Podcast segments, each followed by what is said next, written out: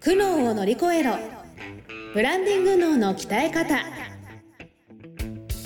この番組は日々挑戦を続ける経営者の皆さんに向けて会社のブランディングに関するお役立ち情報をお届けしていくトーク番組です。これまで200社以上の相談支援をしてきたコーポレートブランディングの専門家宮前みゆきが分かっているようで分からない。ブランディングのポイントについて分かりやすく解説していきます。企業のファン作りをお手伝いするビジネスツールファンステの提供でお送りいたします。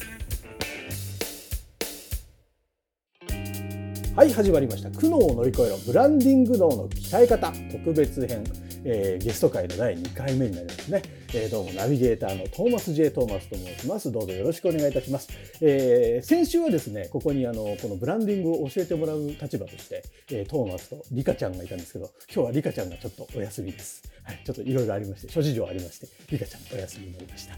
えー、そこでですね、えー、トーマスが一人で教えてもらうようになるんですけども、教えてくれるのがこの方です。宮前みゆきブランディング研究所から参りました。宮前みゆき姉さんです。どうぞよろしくお願いします。はい、皆さんこんにちは、えー。宮前みゆきブランディング研究所の宮前です。本日もよろしくお願いします。はい、よろしくお願いいたします。そして、姉さんとですね、うん、あの先週からゲストとして登場いただいております。えー、ゲストの方ご紹介させていただきます。えー、ゼロジェル形状記憶ジェルチップラボ株式会社代表取締役の新井よりかさんです。よろしくお願いします。よろしくお願いします。よろしくお願いします。よろしくお願いします。よろしくお願いします。ぜひですね、あの先週の分聞いてない方は先週の分も聞いていただきたいんですけども、うんうん、えっ、と新井さんはですね、はい、あのジェルチップ、うん、えー、形状記憶のジェルチップってちょっと男の子にあまり、はい、あの馴染みのないものなんですけども、あの女性からはとってもあの重宝されるというですね、うんうん、あの人の体温で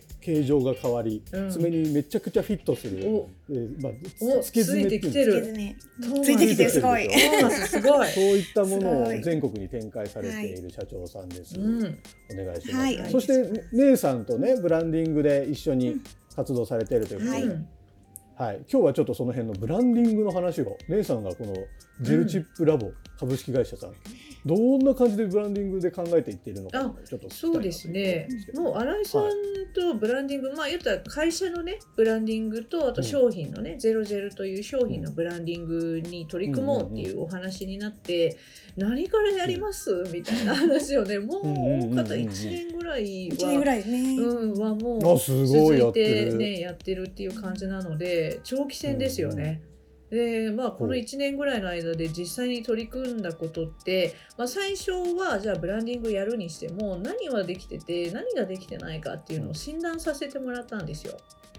そうそうそう。で、そこから、まあ、あのー、まあ、あらかたね、こう、これはできてる、これできてないっていうのが分かって、じゃあ最優先事項としてこれやっていきましょうかって言ってやったのが、まあ、自社の深掘りの中では、やっぱり強みと弱みの分析とかね、独自性の、まあ、明確、まあ、そもそも独自性のある商品ではあるんだけど、それをやっぱり他人に伝わるような言葉とか見せ方とか伝え方で明確化していきましょうよっていう話。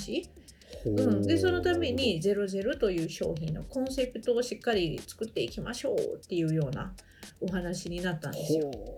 そうそう。でその商品のブランディングするにあたってやっぱり会社としても理念を作ったりっていうことはすごく大事になってくるので、まあ、新井さん自身の思いとかね、うん、なんでこの商品を使うようになったとかねお客様に単に、あのネイルチップを販売してるっていうことを超えてさそのじゃあこのネイルチップ使った人がどうなるかっていうどういう気持ちになってほしいかどういう体験してほしいかっていうことをどんどんこう言語化していきましょうっていう作業をかなり重点的に取り組んだ。うん、へえ。すげえ。なんかめめちゃくちゃでもそれも時間かかりそうですし、うん、すごい脳みそに汗をかく作業になりそうですよね。うん、そうですよね。すごいでも楽しんでやってくださいましたよ、新井さんは。ね、ちょっと大変だったんですよね。なんか掘れば掘るほどいろいろ出てきて、うんでもねいろんな思いがきっとありますもんね。そうやっぱそれが私の頭の中でぐちゃってなっていて、まあお話しすれば出てくるんだけれどもじゃあまとめて何かに資料にしたりとか図にしてこうね見ていただくとか特にね本当男性の方だとよくわからなかったりとか。うん もうそう女性男性もかかわらずそうネイルするしないにもかかわらずどんな商品かっていうのをこう伝えるために私の中頭の中を整理して言語化するっていうところをしないとその外部に発信していけないなっていうのがあったのでもうそこをすごくねあの整理整頓にあのお手伝いしていただいて、はい、あの作り上げてきましたね。うんなるほどそうね。なんです。すごい。うんえそれがもう今まとまったということですか？そうね、もうまとまって、まあ、うん一回作ってから、まあ、代理店さんがん本当にたくさんね、150店舗以上あるわけだから、うんうんうんうんその方たちにも共有して、いやあの、うん。分かんない方にはこういうふうに言った方がいいとかね、あのいまあ、うん。一般の感覚、まあ、特にマーケティングブランディングにそんなに長けてる方ばっかりではないので一般の方が聞いてもうん心に響く言葉っていうのがねやっぱりあるからそこは修正かけながらやってたんですけどでもねあのうん事業全体としてのコンセプトになるキャッチコピーは新井さんは最初から持ってたんですよね。うん、でそれへが、ー。まあ、指先から始まるシンデレラストーリーっていうそのキャッチコピーおしゃれ。おしゃれでしょ？うん、おしゃそうそれは最れ。初あったんですよね。うん。うん。だったけどそれに紐づく、うまあ、会社としての、うなんていうのかなその行動指針とか、うんうん販売店さんのコンセプトだったりそういうものはまだなかったから、それを主軸にしながら他の言葉も決めていきましょうって感じで決めていったんですよ。なんか逆からいった感じですね。へー。そのシシンデレラストーリーっていうのがあって、じゃあ私って何がやりたかったのかとか。そうそうそうそう。な どういった思いがあったのかっていうその着,、うん。着地点から逆算して私が何を、あの思っあてやってたかっていうのがあの自分で明確にななって言葉に することができるっていう。でもそうっすよね、そういうのって結構自分の中でぐちゃぐちゃっとあって思いはあるしそれコンセプトはそういう思いすごいあるんだけどそれを説明しろって言われると難しいところありますもんうん。ねで。しかも私やっぱりネイリストでそのん。現場で取り組んできてる身なので、お客様の立場になったりとか、お客様が分かりやすい言葉っていうのをチョイスもできなくなってるんですよ。確かにそうそう自分が業界にね専門用語とかどっぷり出ちゃうんですね。使いすぎちゃうとね、まあ、うんどの仕事の方でもそうなんですけどね。そりゃそうだよな。うんなのでそれが何うん。姉さんが入ったことによって。そう。私が根掘り葉掘り聞くからね。うん。あのどどこから出てきたんですか？そのシンデレラストーリーはとかね。うん。聞くわけよ。でそそれはまあ私はねあの他の会社さんとか他の商品との違いっていうものを際立たせていきたいから、まあ、やっぱり美容の業界の商品ってさあの美といううん美しさというものをキーワードに出しがちじゃないですか。うん。そうでしょ、うん、なんだけど、単なる美っていうよりかはやっぱり00の場合は美というものを提供はしてるんだけれども、そのじゃあ、うん。女性って綺麗になるとどうなるんだっけみたいな議論までしたわけよ。うん。なるほどそう。そうするとやっぱり心がときめくよねみたいな。自分が綺麗になっていくというこのときめき体験を本当は届けてるんだと。うん、なのうんでそのネイルチップっていうのは手段に過ぎないのだと。うん。うん、うん。いうことが、うんまあ、どんどんどんどん整理整頓されていくと、うん。商品としてのそのうん単純価値のスペックの部分はそれであるじゃない。こういう性質でとうん。か形状記憶でとかそういうものっうて、ん。まあ、いいわゆるそういう表層的な部分の価値になっちゃうわけよね。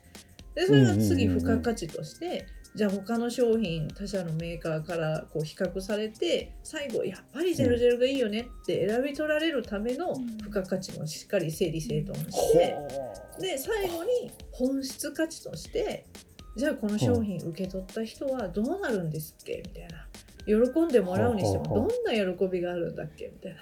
でどんな美の体験ができてじゃあその人の人生どう変わっていくかなじゃあそういう女性が世の中に増えたらどういう社会になるかなみたいなことまでかなりへこう議論白熱した議論を重ねましたね。ーいやーすごい深いところまで考えるんですね。うんね普通に仕事してたら絶対そこまで考えないですよね新井さん。そうですねなので頭の中でぐるぐるぐるぐるして多分、うん言葉には多分できずにもやもやしたままあの終わってしまった可能性が高い。えーでもそんなの考えていく中でこんな風に姉さんからぐいぐい詰められたらチーみたいな時もあったんじゃないですか？いやーいいヒントをいただけるんですよ。いやねそそこが新井さんはね、そう。すごいんですよ。もうなんかへこたれるとかないから。そうなんだ。もっと聞いてぐらいの感じで。そうなんですよ、すごいめちゃくちゃたくましい経営者さんなんで、もう本当にちゃんと自分の事業と向き合ってらっしゃる経営者さんなんでねうん。全然ですようんうんうんもうやっぱ逆に、えー。うんい言っていただきたいんですよ。自分の中にはない違和感を感じる言葉とか、あのユーザーの方から見た目線とかプロの。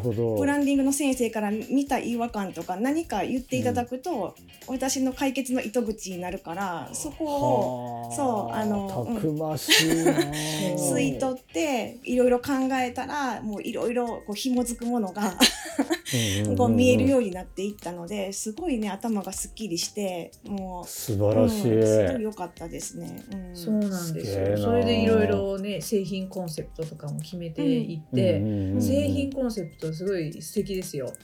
ね、あのほう。製何なんですか？品コンセ。プトはね「めくるめく爪先、ときめき体験」っていう。そう。何？なんかちょっとキュンってきちゃった今。すごい。男子でもキュンとくるんや。ときめき体験したい。うん。そうそうそう。なので私はとあの、まあ、特殊なチップを扱うんでその、うん。特殊さが注目されるんですけどもそれを提供したいのかっていうと、なんかちょっと違和感があるなって思ってたんですね。そう。スペックの提供とかじゃなくてじゃあ私はこれを使って何がしたいんだっていうところを、もう一生懸命先生にお話ししたら新井さんは爪先ときめき体験を、うん、提供したいと思ってるっていうのをいうヒントをもらって私の商品ってここだったんだっていうのに初めて気づいたんですよ。うん。へえ。そうそう。だからね「すごいねビビ」っていう言葉よりもね「ときめき」っていう言葉の方がね「ゼロゼロはすごく大事なの。うん。そあそうなんだ。そうなんですよ。うんいいなんかねときめきっていいね。いいよね。そうそう響きがそう。それまあ情緒的にはそういうブランド価値があってね。でもちろんその製品のスペック的なことを説明するキャッチコピーとしては、脱げるとか着替えるとかね。う、うん本来ジェルネイルって自分で取れないものなのにうんジェルネイルと同じ素材でネイルチップになってることによって脱げる着替えるネイルチップですっていうのはそれは製品の特性をキャッチコピーとして説明することはなるほどね。うんそうそうそう。すごうんい。いやなんかつけたくなってきたもん今話聞いてたら。ぜひつけてちょうだい。うん。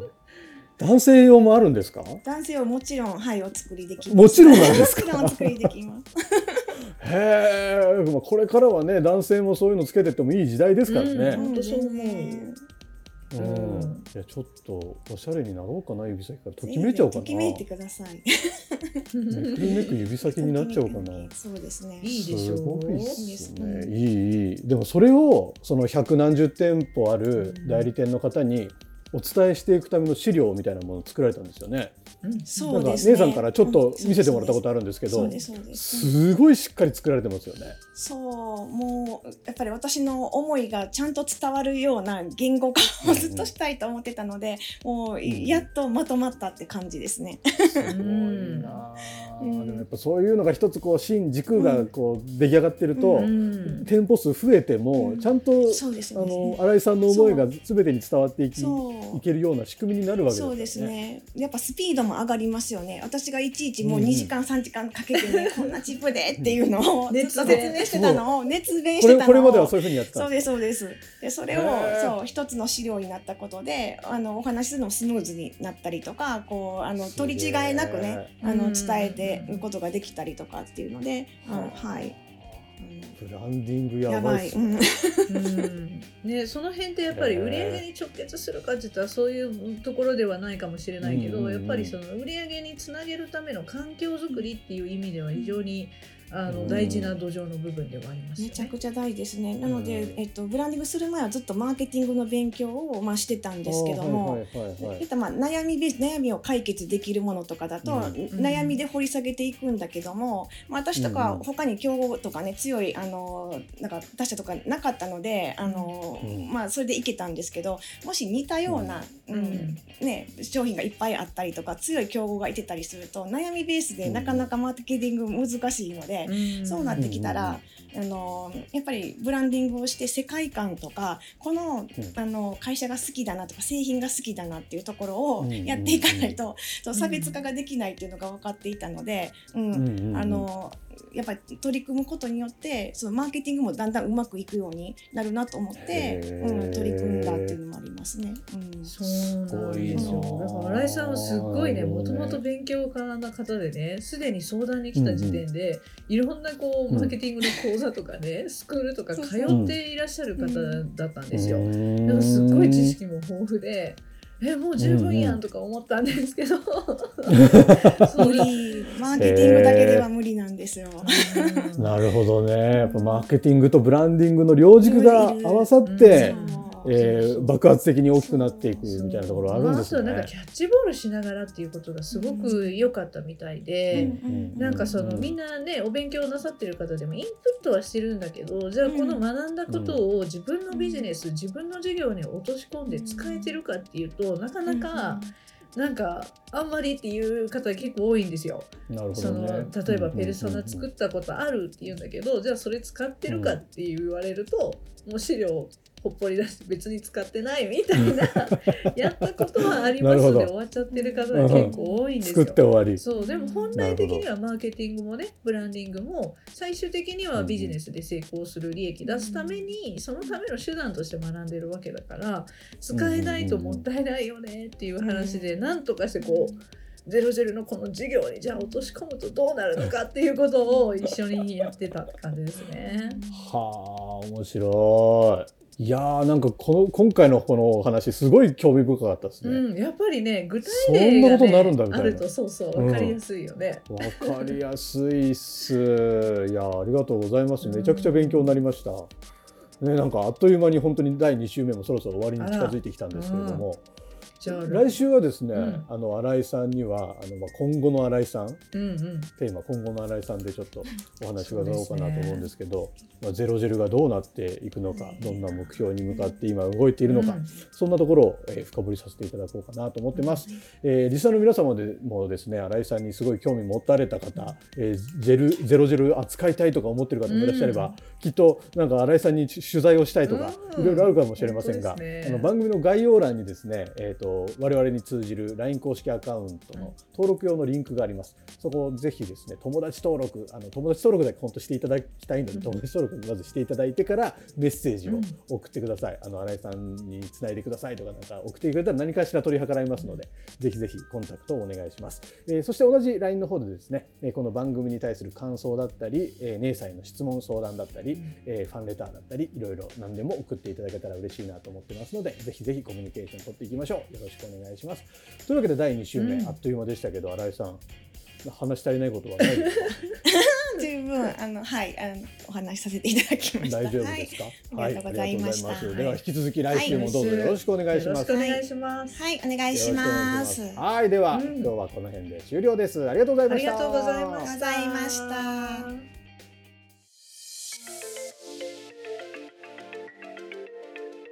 今日のポッドキャストはいかがでしたでしょうか？番組ではブランディングについての相談を募集しています。概要欄にある「ファンステ」の LINE 公式アカウントからお申し込みください。それではまたお耳にかかりましょう。ごきげんよう。さようなら。この番組は提供。企業のファン作りをお手伝いするビジネスツール。ファンステ。プロデュース。ライフブルームドットファン。ナレーション。ゴーマフーコがお送りいたしました。